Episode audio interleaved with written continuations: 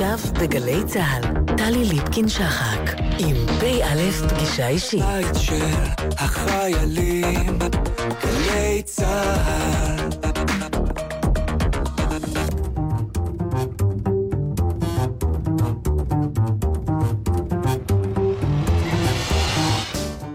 כמה דברים שאתם צריכים לדעת על הפרופסור גליה צבר.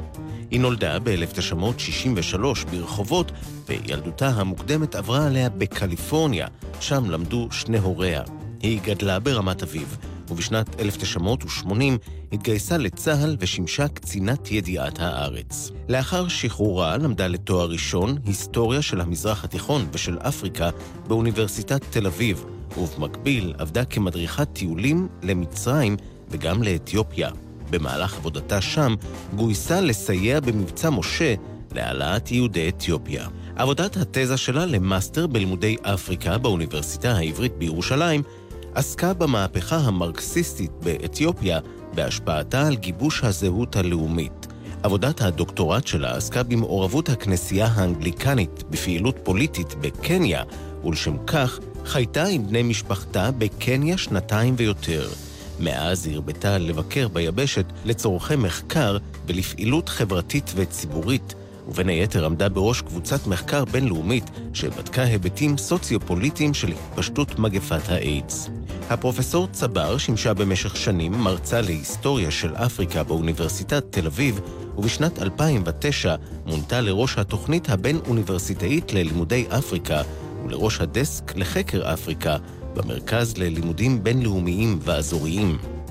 היא אחת משתי הזוכות הישראליות הראשונות בפרס Unsung Heroes, שמעניק הדלי למה אחת למספר שנים על פעילות בשדות המחקר והעשייה החברתית. מאז אלפיים ושש עשרה היא נשיאת המכללה האקדמית רופין. הפרופסור צבר פרסמה במהלך השנים מספר ספרים, בהם לא באנו להישאר, מהגרי עבודה מאפריקה לישראל ובחזרה. בראשית הייתה אפריקה, וגם את הספר שני בתים וילד, סיפורן של משפחות משולבות בישראל, שחיברה עם אימה, פרופסור לחינוך נעמת צבר בן יהושע, והוא מחקר העוסק במשפחות החיות פרק ב' בנישואים, והמבוסס על חייהן שלהן. היא נשואה, אם לחמישה, ומתגוררת בתל אביב.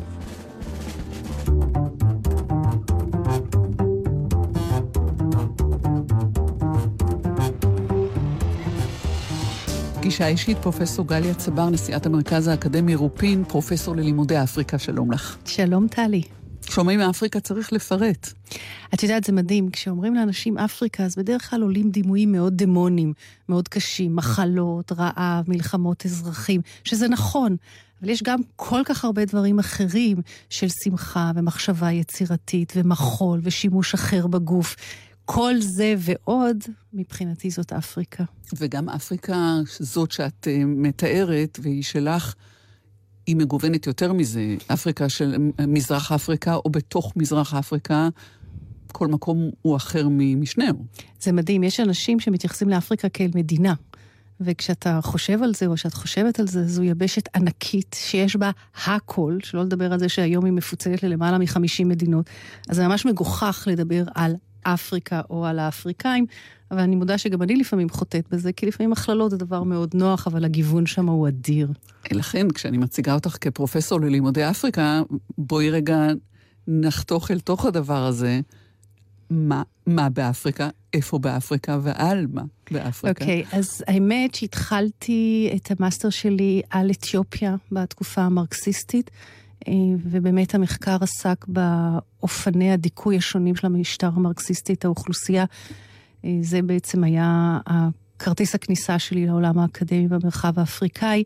משם עברתי לחקור את היחס בין ארגונים דתיים לחברה האזרחית ולמשטרים פוליטיים. את יודעת, לי הרבה לפני שש"ס וחמאס היו על השולחן, בעצם כבר באפריקה אפשר היה לראות את העוצמה האדירה של ארגונים דתיים, ולראות איך מתוך זה שהם מספקים חינוך ובריאות וכולי, הם בעצם מעצבים את השיח הפוליטי. טוב, על זה אפשר להגיד בוקר טוב אליהו, הלא כל המיסיונריות מושתתת על המהלך הזה, ואיפה אם לא באפריקה. נכון, האמת, אבל זה בדיוק העניין, שלא רק באפריקה. ש"ס זה לא באפריקה, וחמאס זה לא באפריקה, וגם, את יודעת, ארגונים אחרים, כמו אגודה וכולי, במובן הזה המנגנונים הדתיים הם מאוד מאוד דומים ברחבי העולם. אז באמת המחקר שלי עסק באופנים שבהם המערכות הדתיות משתלבות ומשפיעות על המערכת הפוליטית, וישבנו כמה שנים טובות בקניה, ואחר כך כשחזרנו לארץ, עסקתי בהיבטים סוציו-פוליטיים של מגפת האיידס, וזה לקח אותי כבר ממזרח אפריקה בעצם גם למערבה ודרומה, ובשלב מסוים חזרנו לחיות בארץ, והילדים הודיעו שיותר לא עושים שלפ עם אמא, הלוך חזור ליבשת, ובאופן באמת מדהים, אפריקה הגיעה לכאן. ואני מדברת איתך על תחילת שנות ה-תשעים, או אמצע שנות ה-תשעים, שפתאום לראשונה התחלנו לראות מהגרי עבודה אפריקאים ברחובותיה של תל אביב, ואני פשוט נשאבתי לנושא של הגירה, על ההיבטים השונים שלה, ובעצם אני עוסקת בנושא הזה כבר למעלה מ-עשרים שנה. אז אלה שלושה הזרקורים שנדלקו, אבל עוד לפני שנחקור אותם, אמרת אפריקה הגיעה לישראל דרך מהגרי עבודה. המחשבה הראשונה למי שגדלו בשנות ה-חמישים וה-שישים, זה האפריקאים שמגיעים להשתלם בארץ בחילופי הידע, נאמר כך, בתחומי חקלאות בעיקר, של ישראל עם אפריקה. אלו היו הקשרים. איזה מרחק יש מאז אל מהגרי העבודה של היום? האמת שכשהתחלת את המשפט אמרתי, אלוהים, איך אני עשיתי את הטעות הזאת? אפריקה נוכחת פה כל הזמן. נכון. יש פה גם יוצאי צפון אפריקה, יש פה גם יהודים אתיופים, ואני אומרת אפריקה הגיעה, אז לא, אז אני מתקנת את הדברים. אפריקה השחורה, מדרום לסהרה, מערבית, הנוצרית הגיעה.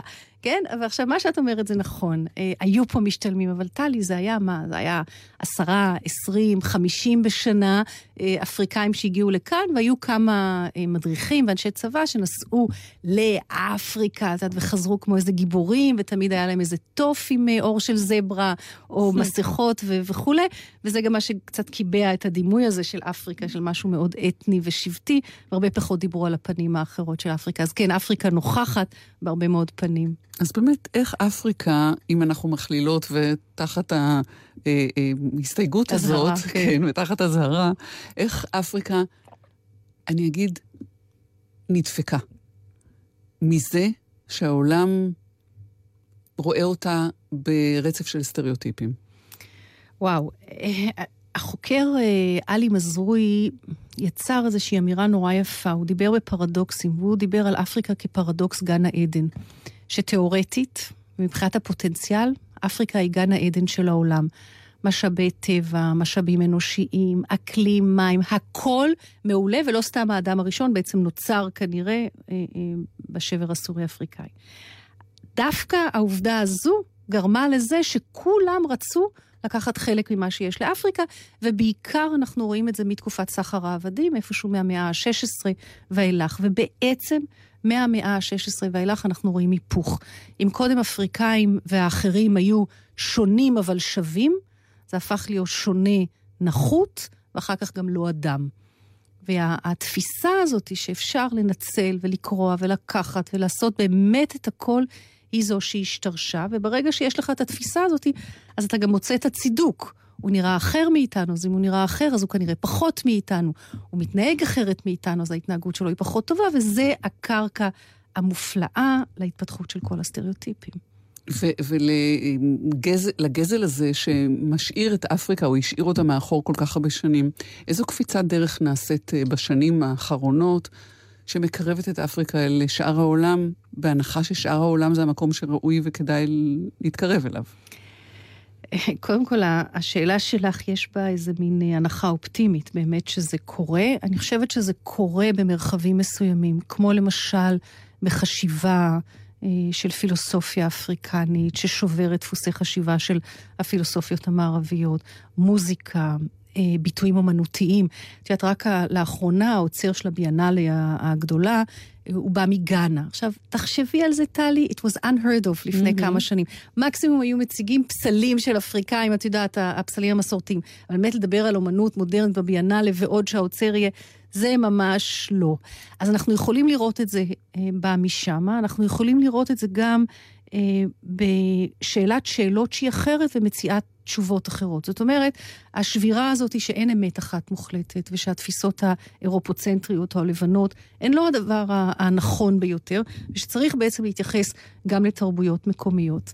להגיד לך שאנחנו כבר רואים את זה ממש משנה את צורת היחסים או את דפוסי הכוח בין אפריקה לשאר העולם, עוד לא, אני מקווה שאנחנו בדרך. לא זו אף זו שהגלים של המהגרים, מבקשי העבודה מאפריקה אל העולם הלבן היום, מעוררת גם את הפחד מזרים ואת שנאת הזרים, קסנופוביה, את ההתנגדות לנוכחות שלהם, השיגה לאחור, את כל מה שתיארת שהוא כבר הישג.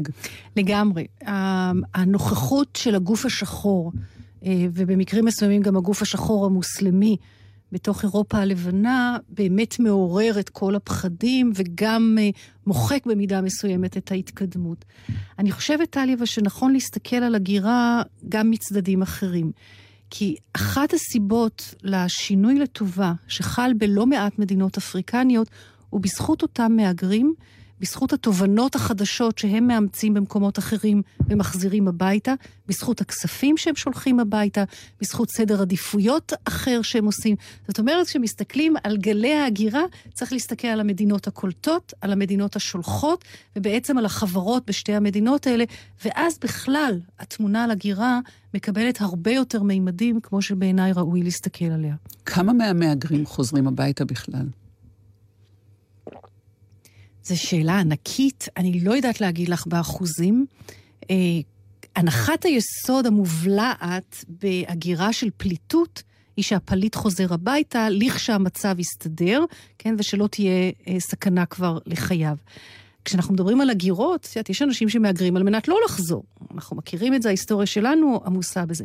אנחנו מדברים על מאגרי עבודה, אז גם כאן יש הגירות שחוזרות, וזה בעיקר תלוי ביכולת של המשטר למשמע ולמסגר את משך הזמן אה, שניתן לאותו מאגר עבודה, אותה ויזת עבודה, והיכולת שלו לאכוף את החזרה. בגדול אבל, אנשים מתכננים, קובעי מדיניות אה, מזמינים, אבל בסופו של דבר מדובר בבני אדם, ויש להם, גם אם הם מאגרים, חלומות ורצונות, ומתאהבים ונולדים ילדים ונוצרות קהילות, ואז החזרה הביתה, בטח החזרה הפיזית, הולכת ומתעכבת. וגם יש להניח שאלה שנשארים, או במקומות שבהם הם נמצאים במדינות העבודה שלהם, כן, כן מתארים באיזשהו אופן, כן מרגילים את הסביבה, גם אם התהליך ארוך, ממושך, לא תמיד מצליח, אבל כן מתקיים. לראות אחרת, עד כדי כך שאומן מגאנה הוא האוצר הראשי של הביאנלי, אז, אז כן יש משהו כזה.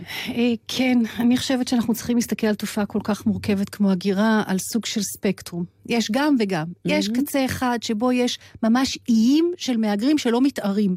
כולל ישראלים בטנפליי בניו ג'רזי, כן? שיכולים להיות שם עשר שנים, ונכון, הילדים שלהם הולכים לבית ספר, אבל הם כל חייהם הם ישראל אחת קטנה בחוץ, למול כאלה ששכחו את השפה, התארו לגמרי. בין הקצוות האלה, טלי, אנחנו מוצאים את הכל, ולא חשוב אם המאגר הוא לבן או שחור, יהודי, מוסלמי או נוצרי. זה מהצד של המאגרים, אבל אנחנו גם יכולים לראות על המדינות הקולטות. יש מדינות שהבינו את הפוטנציאל שגלום במאגרים. פוטנציאל של שינוי והתפתחות ושיפור וכוח אדם וכוח חשיבה, הכל, והם עושים הרבה מאוד מאמצים על מנת לשלב, תוך כדי זה שהם מאפשרים למאגרים לשמור על הזהויות שלהם. עכשיו, כל מה שאני אומרת לך זה כמעט נשמע אוטופי, וזה באמת היה נכון למספר לא מבוטל של מדינות עד לגלים המאוד גדולים של הארבע שנים האחרונות, וכמובן שיש מדינות שממש לא עושות את המאמץ. זה תלוי במצב הכלכלי שבו שרויה המדינה הקולטת, מידת הנכונות של, ה, של, של תושביה, אזרחיה, חברי הקהילה המקומית, לחלוק במשאבים מצומצמים ממי שבא ו... נכון. ונוגס בהם, אני רואה, מה קורה באיטליה במקומות כאלה. את צודקת, זה, זה באמת עניין של, של כלכלה ויכולת לשאת, אבל זה גם עניין של תפיסת עולם. אלג'יריה למשל, אם את לוקחת את אלג'יריה מצד אחד, ואת לוב או את אה, אה, מדינה אחרת, כן, באזור המגרב מצד השני, אלג'יר ממש רואה, לפחות בחלק מהמהגרים, פוטנציאל מאוד מאוד חשוב להתעצמות שלה. היום, בעודנו מדברות. לעומת זה, אם אנחנו מסתכלות על, על מדינות אחרות במרחב הזה, הן רק מנסות להגביע את הגדרות ולנסות ולמנות, למנוע כמה שיותר מהגרים שייכנסו לשטחיהן. אנחנו ראינו את מדינות סקנדינביה, את גרמניה בשנים האחרונות, שהן כן חושבות שמהגרים הם כוח מאוד מאוד משמעותי למוביליות ולויטליות של המדינה. גרמניה מהצד של השלטון, פחות אולי מצד ה...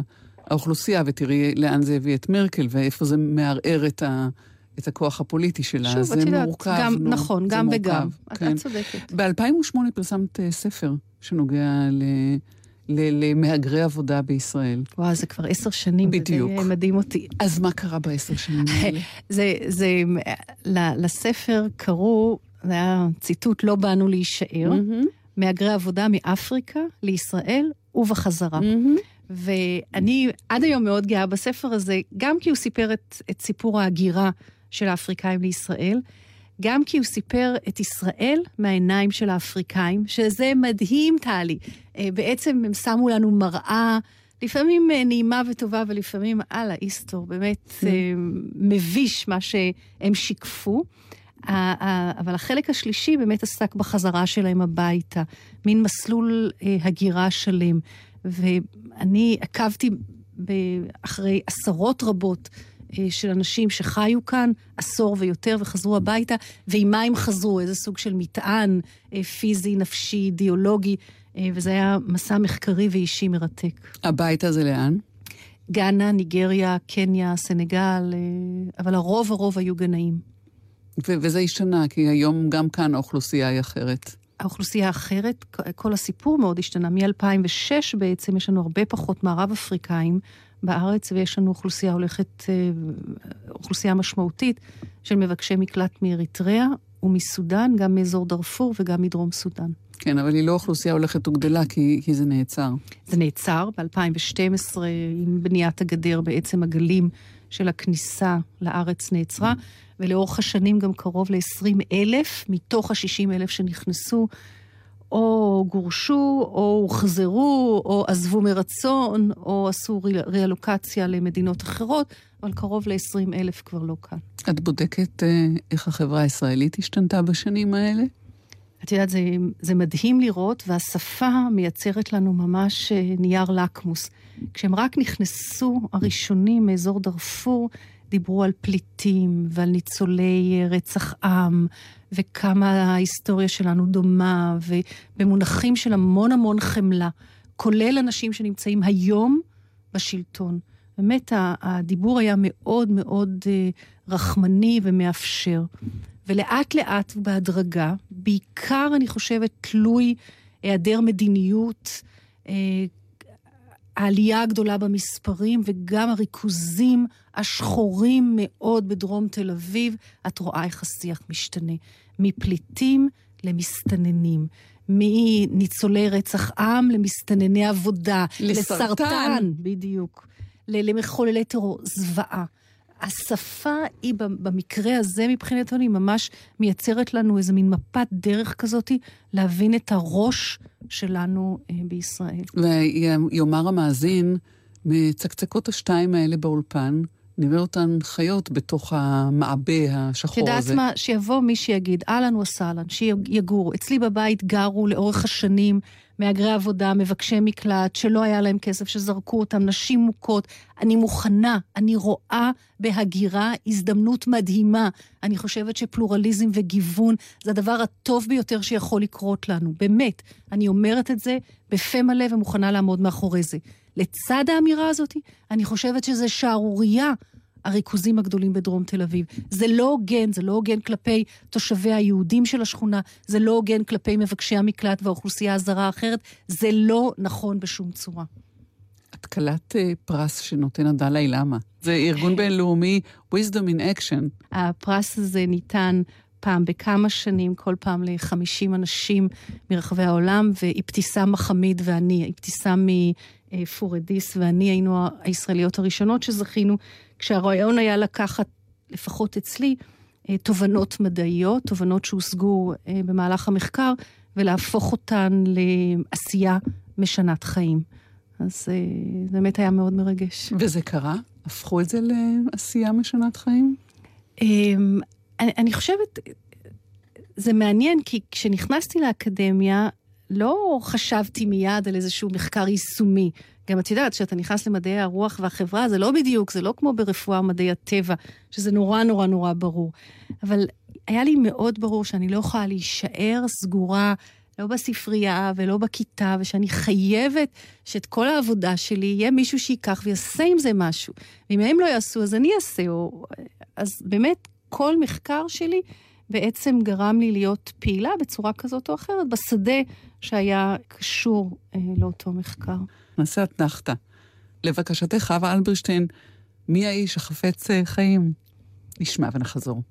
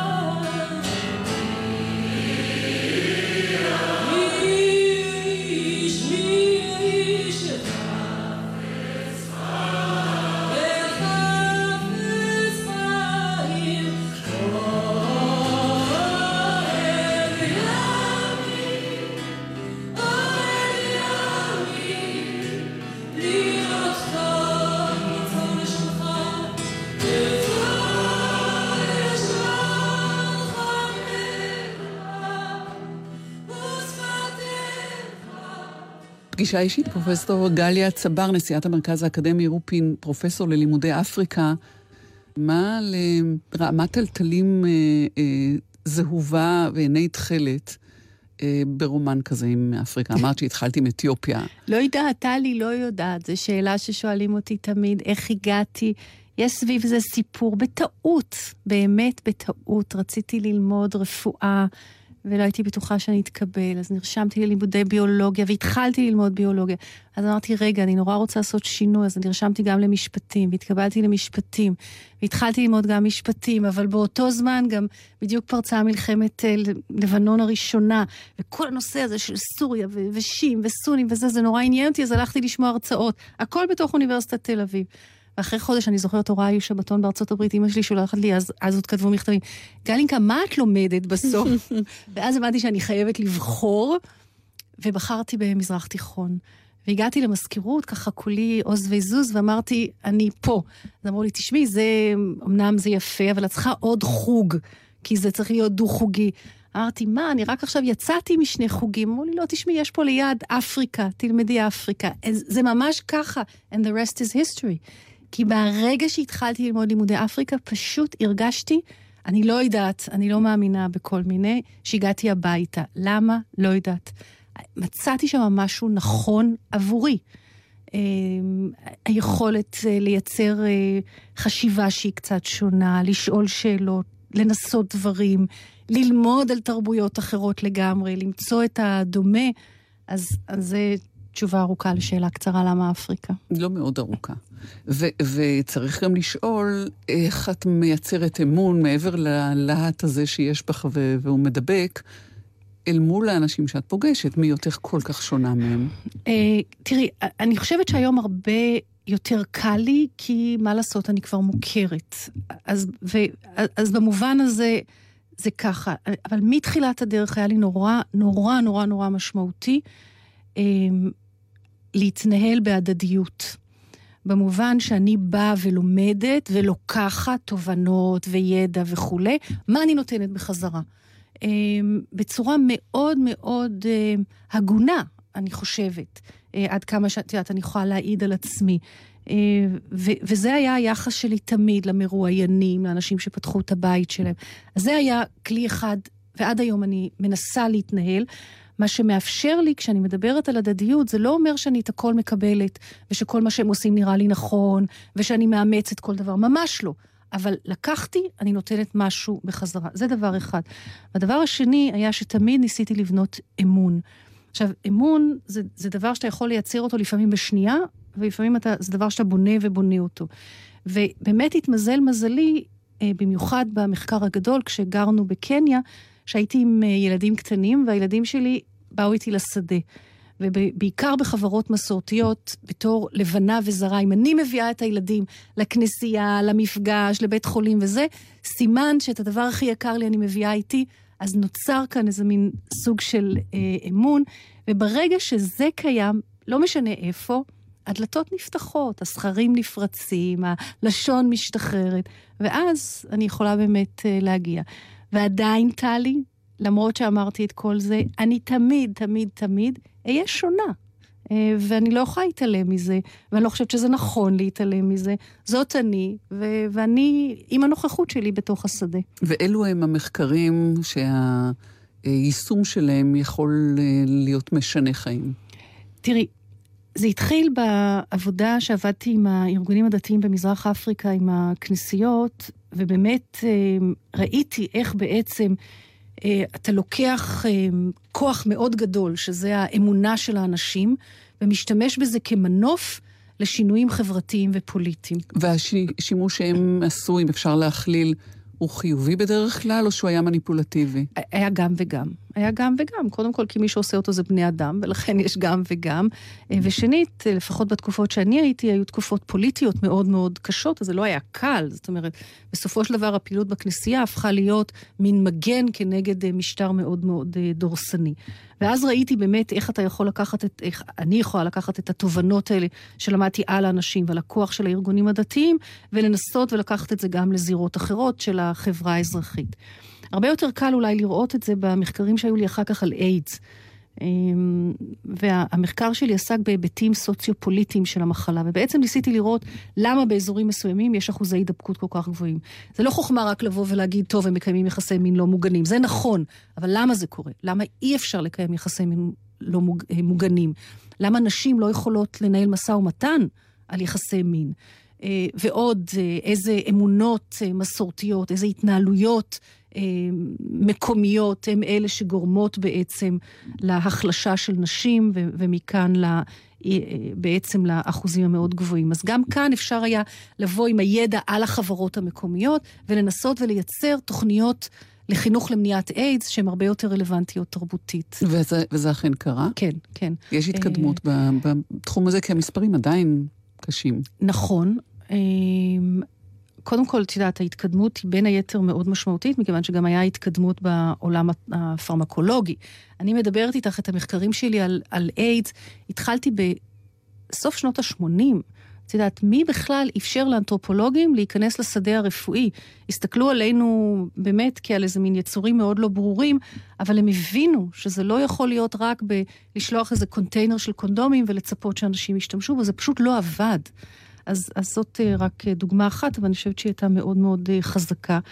וכמובן, את יודעת, בשנים האחרונות שאני עוסקת בהגירה, אז אני רואה, אני מנסה מאוד גם להיות פעילה בזירה החברתית, אבל גם לכל דיון בממשלה שמזמינים אותי בזמנו לוועדת הכנסת לענייני, קראו לה עובדים זרים של רן כהן, לכל בקשה לחוות דעת משפטית, אני כותבת, זאת אומרת, אני מנסה באמת להפוך את התובנות המחקריות והמדעיות לסוג של עשייה, וזה בעיניי מאוד משמעותי. ואולי הייתה לי הזירה האחרונה, והיא יותר כללית, עם מה אני עושה כמורה. Mm-hmm. כי בסופו של דבר, את יודעת, להיות אשת אקדמיה זה פריבילגיה בלתי רגילה. משלמים לי בשביל שאני אשב ואחקור ואפרסם. אבל גם אני מורה, ואני מאוד מאוד מאוד אוהבת את זה, ורואה בזה באמת שליחות. ולשמחתי, לאורך ה-עשרים וחמש שנים שלימדתי באוניברסיטת תל אביב, עוד קודם באוניברסיטה העברית, והיום מאוד מאוד חשוב לי ללמד סטודנטים לחשיבה ביקורתית, ללמד אותם לפתיחות מחשבתית, ללמד אותם לשאול עוד ועוד ולהפוך, ולא לקבל את הדברים כפשוטם. בעיניי זה כלי מאוד מאוד משמעותי שקיבלתי, זה ממש מתנה, ואני מקווה שאני משתמשת בה בשום שכל. יש די תלמידים שאפריקה מעניינת אותם מהסיבות הנכונות? כן, יש, יש, יש והרבה, זה תמיד נורא משמח אותי בכל שנה, למרות שאני היום כבר לא בתל אביב, הזכרת שאני הנשיאה של רופין, ולצערי ברופין אין לימודי אפריקה, mm-hmm. אבל יש לימודי הגירה, כל שנה אנחנו רואים סטודנטים וסטודנטיות בכל הארץ שמתעניינים בלימודי אפריקה. חלקם הם יוצאי משפחות מאתיופיה, חלקם ממש לא, מתוך איזושהי הכרה שהנה יש פה משהו שיכול לפתוח את הראש. אני לא יכולה שלא להזכיר את העובדה, או צריך להזכיר את העובדה שהיה לך איזשהו תפקיד, איזשהו רגע במבצע משה להעלאת יהודי אתיופיה. כן. היית כיסוי למעברה של מידע ו... ו... תראי, זה התחיל מזה שחיפשתי עבודה. חיפשתי עבודה בהיותי סטודנטית שנה א' או ב' באוניברסיטה בתל אביב, ובעברי הייתי מדריכת ידיעת הארץ, וככה... היית קצינת ידיעת הארץ בצבא. נכון. והציע לי חבר, אייל פלד, בואי תדריכי במצרים, במצרים עברתי לדריך במזרח אפריקה, ואז קיבלתי טלפון, ושאלו אותי אם אני מוכנה ללוות קבוצה של יהודים צפון אמריקאים, שבעצם היוו גם גורם מממן של חלק ממבצע משה, אבל מה שהיה יותר חשוב, הם היו הלובי הפוליטי שסייע בעצם מאחורי הקלעים להרבה מאוד ממה שקרה, ולקחתי אותם בפעם הראשונה לאתיופיה, וככה גם הכרתי את אתיופיה, ומפעם לפעם קיבלתי יותר ויותר משימות שלא היו כל כך קשורות לאותה קבוצה, והיו בעיקר להעביר מידע וכספים ליהודי אתיופיה, שעזבו ברגל את אתיופיה לסודן, ומשם לישראל. ואת יודעת, יש כאלה רגעים מכוננים בחיים. אני, אין לי בכלל ספק שהשהייה באתיופיה המאוד אינטנסיבית, ופעם אחרי פעם אחרי פעם, בין אלף תשע מאות שמונים ושתיים ל-שמונים וארבע, באמת, ולא בפרפרזה, ממש קשרה את גורלי עם הגורל של קהילת יהודי אתיופיה, ועד היום, ובאמת, באמת, באמת, אני לא יודעת איך לומר את זה, לא ממקום שחושב שיש לי משהו יותר טוב, אלא ממקום לגמרי נקי של... של אהבה אמיתית. את חשה בנוח עם, עם יכולת החברה הישראלית המקורית? מותר לצעוק באולפן הזה? הקירות סופרים לא, הכל. לא, ממש לא, ממש לא. השבוע היה את הסיפור עם היקב הזה. Mm-hmm. וכל כל יום יש איזשהו סיפור אחר. יש פה... זה פשוט נורא, נורא. אנחנו אלופים בלעשות מבצעים אירועים של להביא אנשים, וכשאנחנו מביאים מישהו שהוא טיפה, נדמה לנו שהוא שונה מאיתנו, אנחנו מייצרים גדרות וגבולות והדרות והזרות, ועם יהודי אתיופיה זה באמת שיא השיאים. זה פשוט, זה קורע אותי, קורע אותי. מה משמח אותי?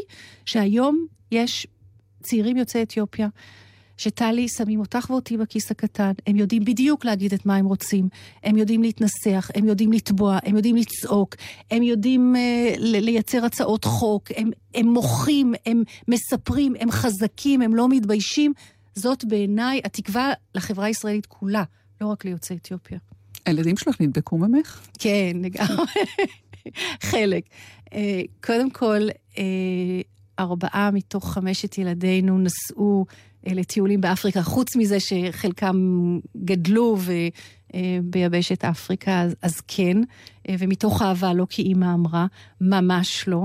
אני מוכרחה להודות שכשהילדים שלי אחרי הצבא, במיוחד כשהבנות יצאו לטיול ביבשת אפריקה, אני הייתי די מבוהלת.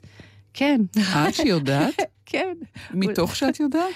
אני לא יודעת, את יודעת, זה הילדה שלי. אמרתי, יאו, הקטנה הזאת, האפרוח הזאת, היא טיסה עכשיו לכל מיני מקומות, וזה בכל זאת שונה, לא יודעת, את יודעת, אולי זה בדיעבד, אולי זה בלהסתכל כשאתה צעיר, אז אתה עושה הרבה דברים, שאחר כך את... אבל באמת כל אחת ואחד מהם היו מאושרים, תהילו בעוד מקומות, חזרו הביתה בשלום. אני חושבת שיש יש אפריקה נוכחת אצל כולנו, כל אחד בדרך אחרת. את דברת בלשונות אפריקה? אני לא מאוד כישרונית בשפות, ו- וכל שפה חדשה שלמדתי, עשתה דילית על השפה הקודמת. אז התחלתי בלימודי ערבית, ואחר כך למדתי סוואילית, ואחר כך למדתי אמהרית, ואחר כך למדתי טוי, זהו, אלה היו השפות, ובאמת כל אחת קצת מחכה מהשנייה, ונוצר לי בראש הרבה פעמים איזה סלט, אבל את יודעת, מספיק, אני חוזרת נגיד למדינות, אז לוקח לי קצת זמן, ואני יכולה, אני יודעת, אני מסתדרת. את נחתה, מוסיקלית, פרופסור גליה צבר, לבקשתך שוב, שקירה, וואקה וואקה? אפריקה. אפריקה, this is time for Africa. בדיוק. נשמע ונחזור.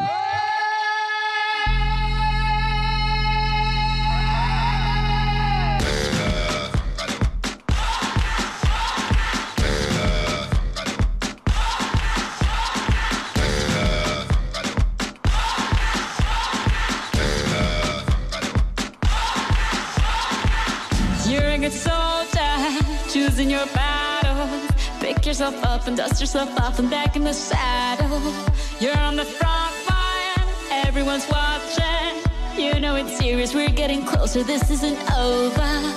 The pressure's on, you feel it, but you got it all, believe it. When you fall, get up, oh, oh, and if you fall, get up, eh, eh. Tamina, mina, sangalewa, cause this is Africa.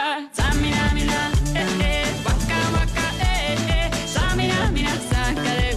This time for Africa.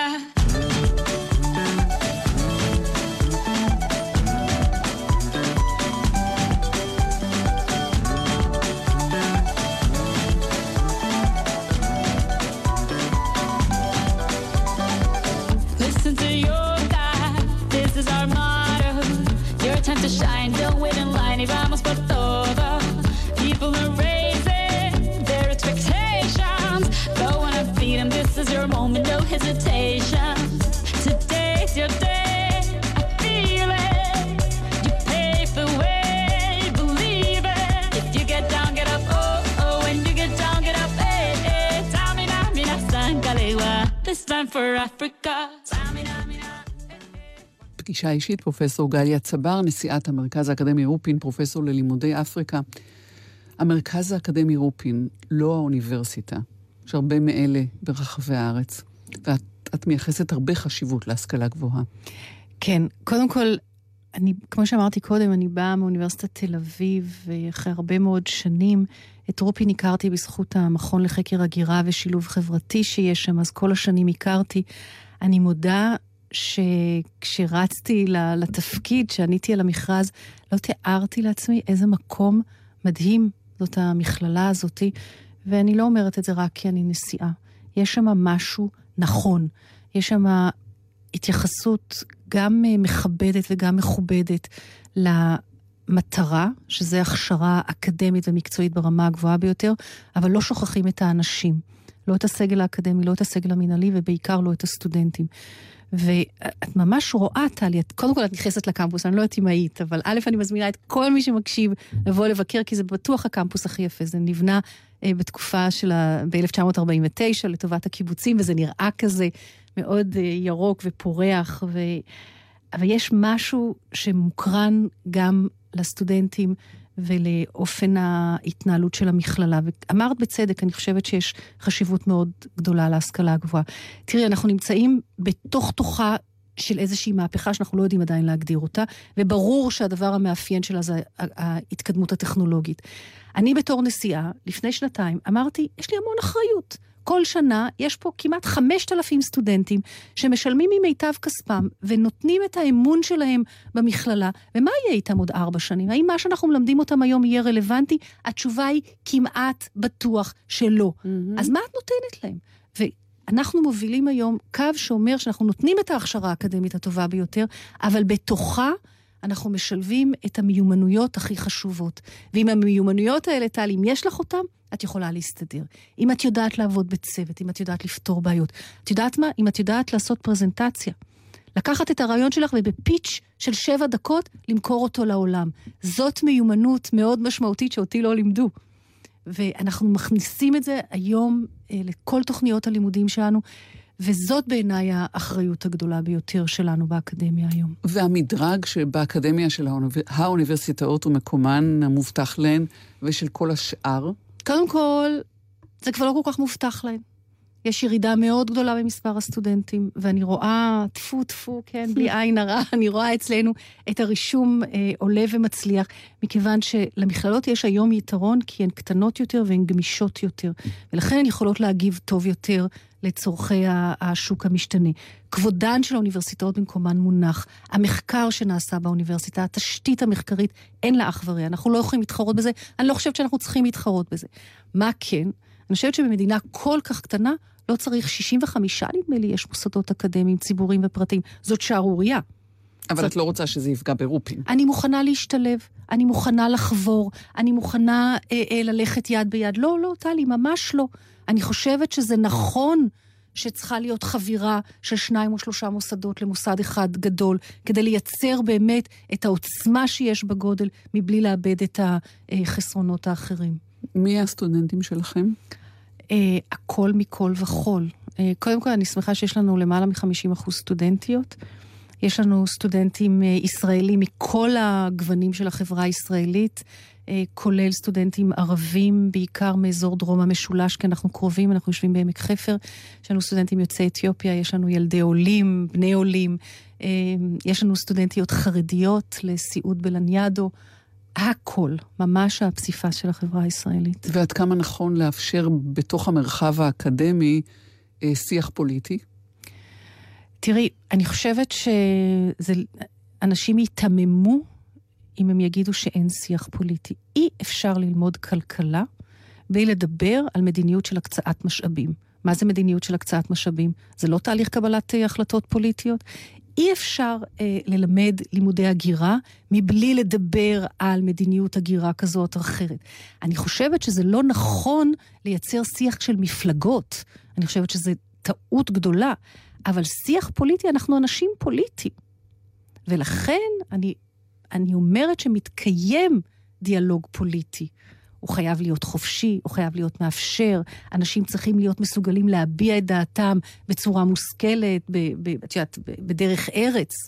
אסור להכניס את הסיפור המפלגתי, אבל אי אפשר להתעלם מזה שכולנו יצורים פוליטיים, וכמעט כל דבר בתחום האקדמי, בוודאי במדעי החברה והכלכלה, ואת יודעת מה, אני יכולה, אם היה לנו זמן, גם בתחומים אחרים להראות את זה, הכל בסופו של דבר מגיע גם לסוגיות פוליטיות. זה מחזיר אותי למחקר שלך הראשון, על יחסי uh, הכנסייה והפעילות הפוליטית שלה באפריקה. אמרת, זה לא רק באפריקה, זה בכל מקום.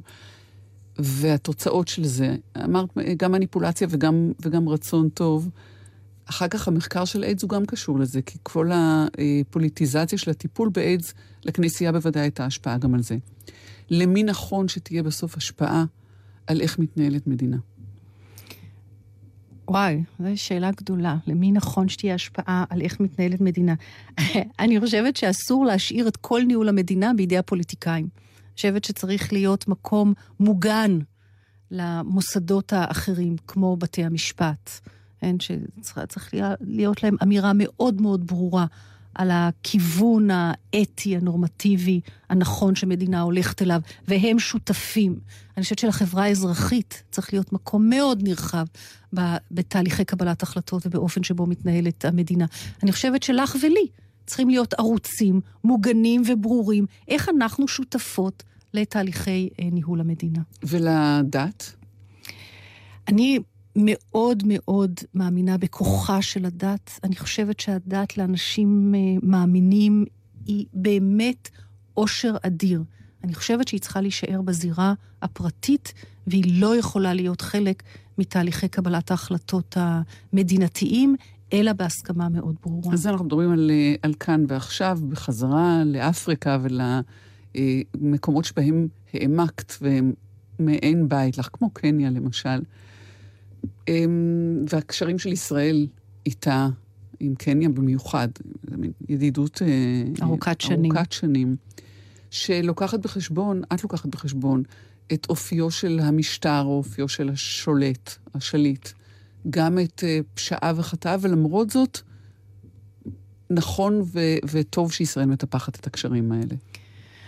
אני חושבת שאת עולה על נקודה שאני כל הזמן מתלבטת בה, אני מודה שפעם אחת הזמינו אותי לקבלת פנים שהנשיא דניאל הרב מוי של קניה הגיע, ובניגוד להרגלי אמרתי, אני לא עולה לירושלים, כי אני אצטרך ללחוץ את ידו, ואני פשוט לא מסוגלת. זה היה בתקופה שהוא הפעיל אלימות מאוד מאוד קשה, והרגשתי שאומנם אני כלום, הוא לא ישים לב, ומי אני בכלל, אני לא יכולה ללחוץ את ידו. אבל בדרך כלל אני באמת חושבת ש... זה כן חשוב, אני חושבת שלישראל יש הרבה מאוד אינטרסים ביבשת אפריקה, למדינות אפריקניות יש אינטרס להיות איתנו בקשרים, ואולי הנוכחות יכולה להביא לאיזשהו שינוי לטובה. זה כולל גם עצימת עין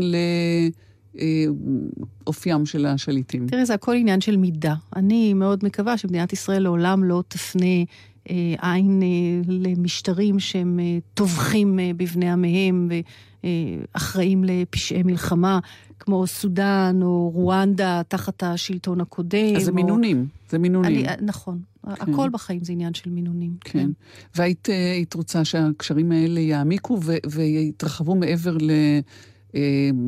לנשק, הספקת יכולת צבאית. בעיקר זה מה שאני רוצה. אני רוצה שהתמונה תתהפך, שזה לא יהיה שמונים אחוז נשק ו-עשרים אחוז את הדברים האחרים, אלא בדיוק ההפך. מישהו מדבר איתך על זה? מישהו בארץ מדבר איתך על זה?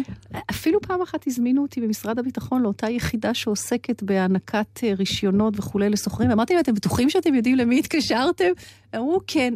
עכשיו, את יודעת, לא אכפת לי, גם אם השתמשו בי באיזה סוג של עלי תאנה, הם שמעו את מה שהיה לי להגיד. ביקשתי שגם כשעושים את מסחר בנשק, אפשר לשאול שאלות, לא חייבים למכור לכולם את הכל. אני, אני מקווה, תראי, טלי, הדבר היחידי שאני יכולה להגיד, זה שהעולם היום, באחת ההשלכות של עולם גלובלי, זה טשטוש של גבולות. פעם, כשעשית רע באיזה מקום רחוק בעולם, חשבת שזה נשאר שם.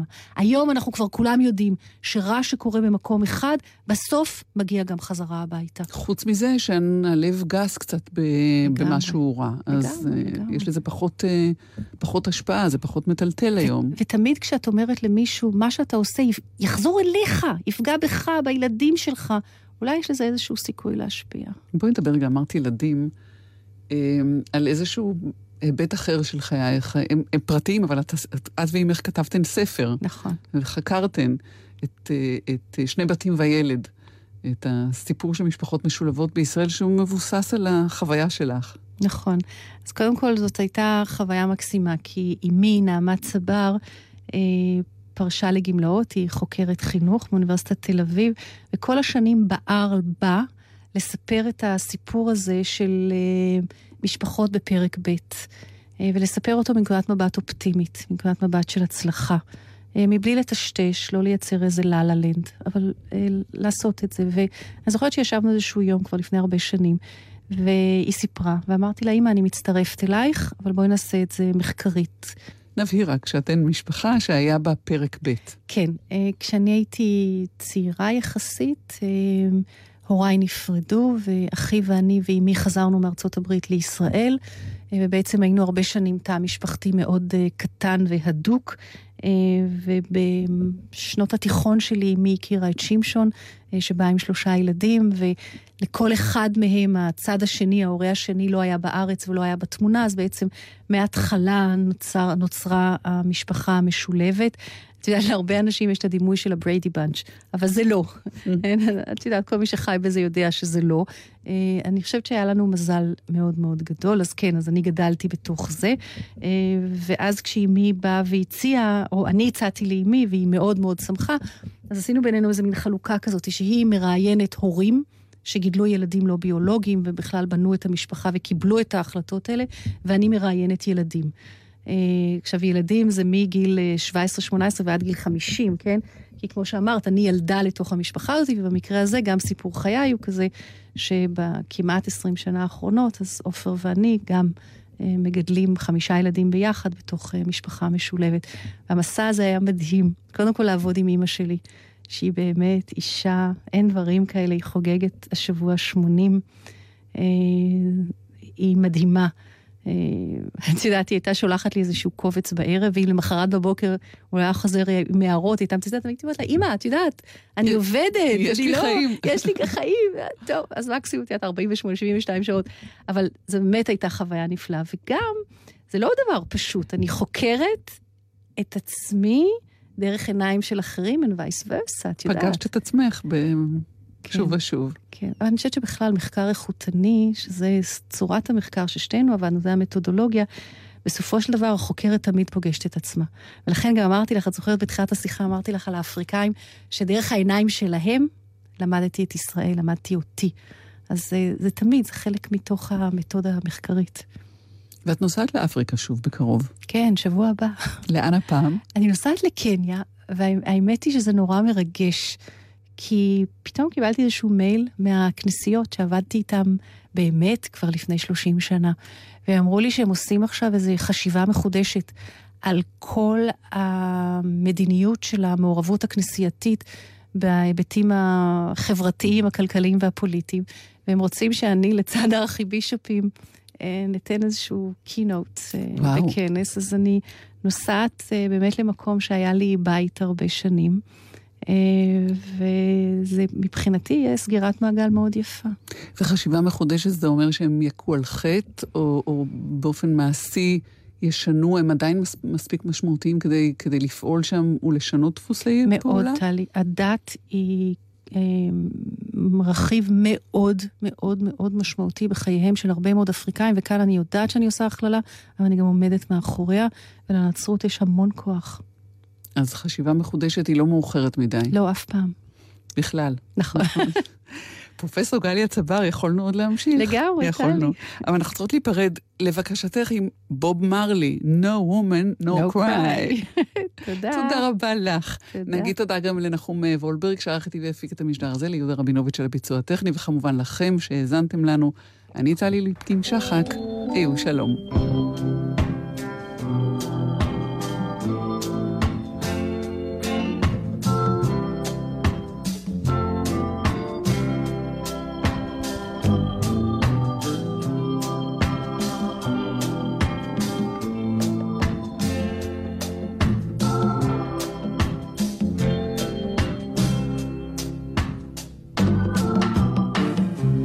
No woman, no cry.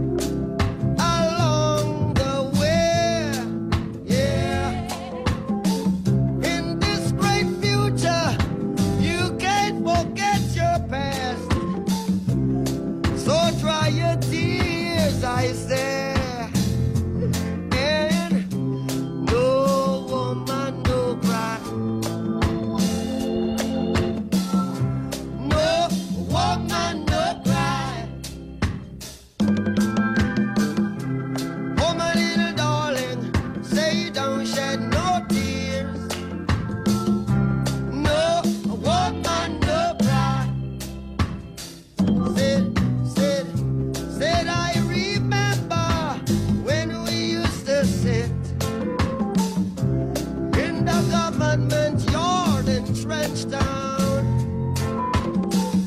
And then Georgia would make the fire light.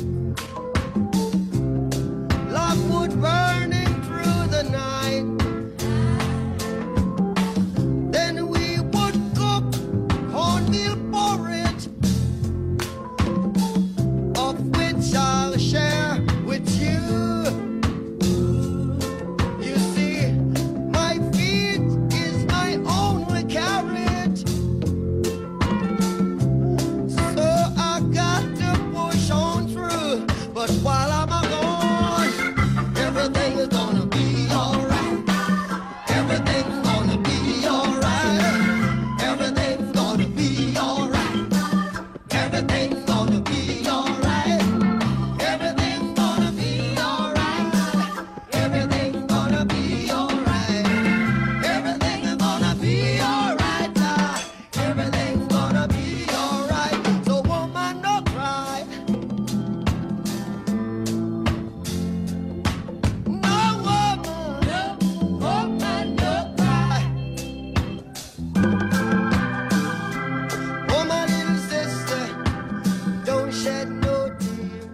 אתם עם גלי צהל, עקבו אחרינו גם בטוויטר.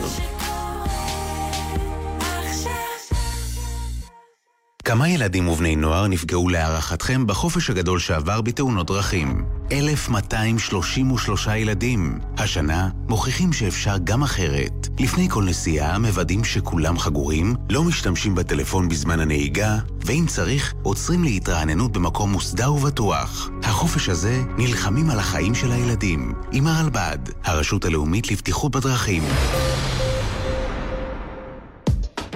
מיד אחרי החדשות, תוכנית מציאות.